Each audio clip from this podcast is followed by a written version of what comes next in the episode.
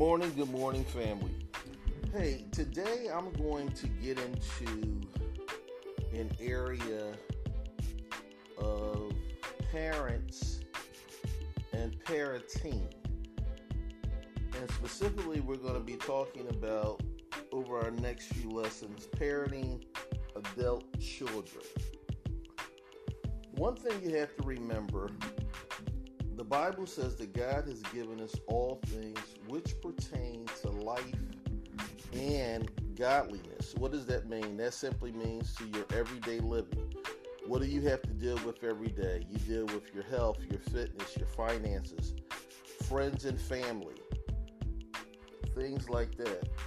So, the Bible gives the believer principles and instructions in all of those areas.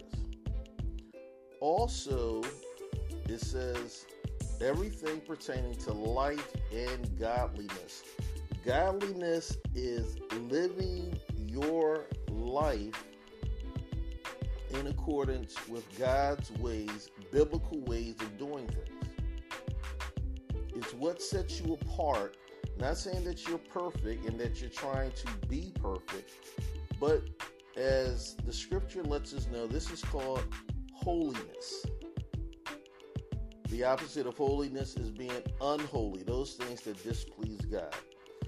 Now, we're going to take our lesson and we're going to pull some principles out of the New Testament in the Bible, the book of Luke, or Saint Luke, one of Jesus' disciples who wrote it, and in chapter 15. Now, many people, when they look at chapter 15, and particularly the verses we're going to focus on, is the parable that Jesus talked about in that particular chapter about two brothers or two sons. One is famously known as the prodigal son, and the other one is famously known as the brother who stayed at his father's house. But I'm going to share with you some things that I personally have not heard anyone really talk about in this story, but it is in there, and some principles of scripture that have helped me as an older male with adult children now. I have boys and girls. But it has helped me and taught me principles of being a parent at this stage in their life. As you know, your children, they grow from babies where they're dependent on you for their food, their clothes, their shelter. As a parent, you're supposed to teach them right from wrong. Read, write, count, setting up all that in their environment, safety, love, protection, provider, and nurturer. All of those things are something that we as human beings should be doing for our offspring. So in this story, what we're going to get into today, we're going to talk about certain things. We're going to talk about who's telling the story, why it was told, what happened, and also, as I said before, this is called a parable. A parable doesn't necessarily mean that it was a true story or true events, but it talks about lessons and things that God is trying to portray to us, or Jesus who tells the story, principles of what the kingdom of God is like. Now, there's a difference between the kingdom of God and when someone talks about,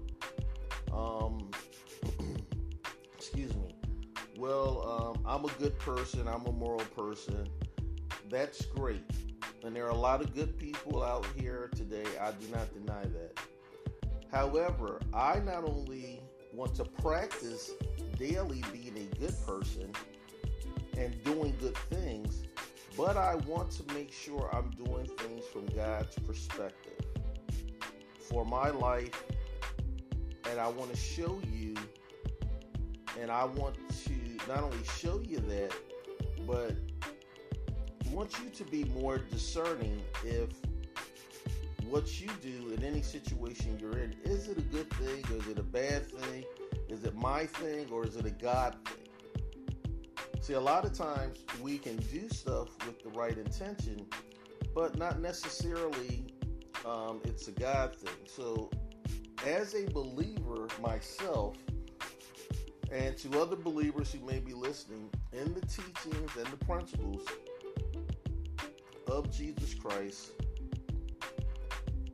I want you to, and I pray that you take the principles of Scripture along with your recreated spirit and the mind of Christ and use those things for every area of your life. There'll be times where even from you exercising your faith on small things, as we grow, as our faith develops, and as it gets stronger, we will also know, as situations arise, not only how to be sensitive to the voice of the Holy Spirit, but also from past experience where we used our faith on small things and we've gained wisdom, knowledge, all of those things that we'll be able to accomplish other and bigger and greater things of faith in our life and in every area that pertains to life. The Bible is very clear to the believer, not only that we are to live our lives every day by faith, but I cannot live my life by faith, if, number one, I don't know what faith is. If I've never used my faith, and if I've really ridden on the back of someone else and I wasn't sure if it was my faith, their faith, if it was just a presumption, or I did something out of foolishness or happened just to stumble on to a good idea or a blessing. See, many times I can believe it's God blessing me, and it's not really, it's just, the devil blessing. Or if I'm not recognizing that some situations that I've made, they weren't really ordained by God, or I didn't even get God's advice. I just did it on myself. So one of the things you have to remember, the scripture tells us in 2nd Peter chapter 1, when it talks about faith, it tells every believer that you're supposed to add to your faith. And if I add to my faith, first of all, I need to know what to add. And that's in 2nd Peter chapter 1, verse 5, all the way down to, really gets into verse 10. And it tells me that if I add to my faith, it gives me a promise.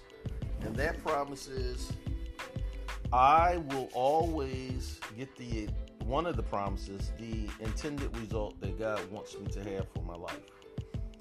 So I'm excited about this lesson. I'm excited about growing myself and sharing with you this parable in Luke chapter 15.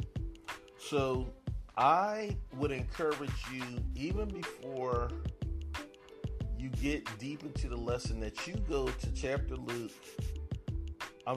to the book of Luke chapter 15 and just read the portion which is commonly called the prodigal son, that story. But here's my challenge to you. Not only read it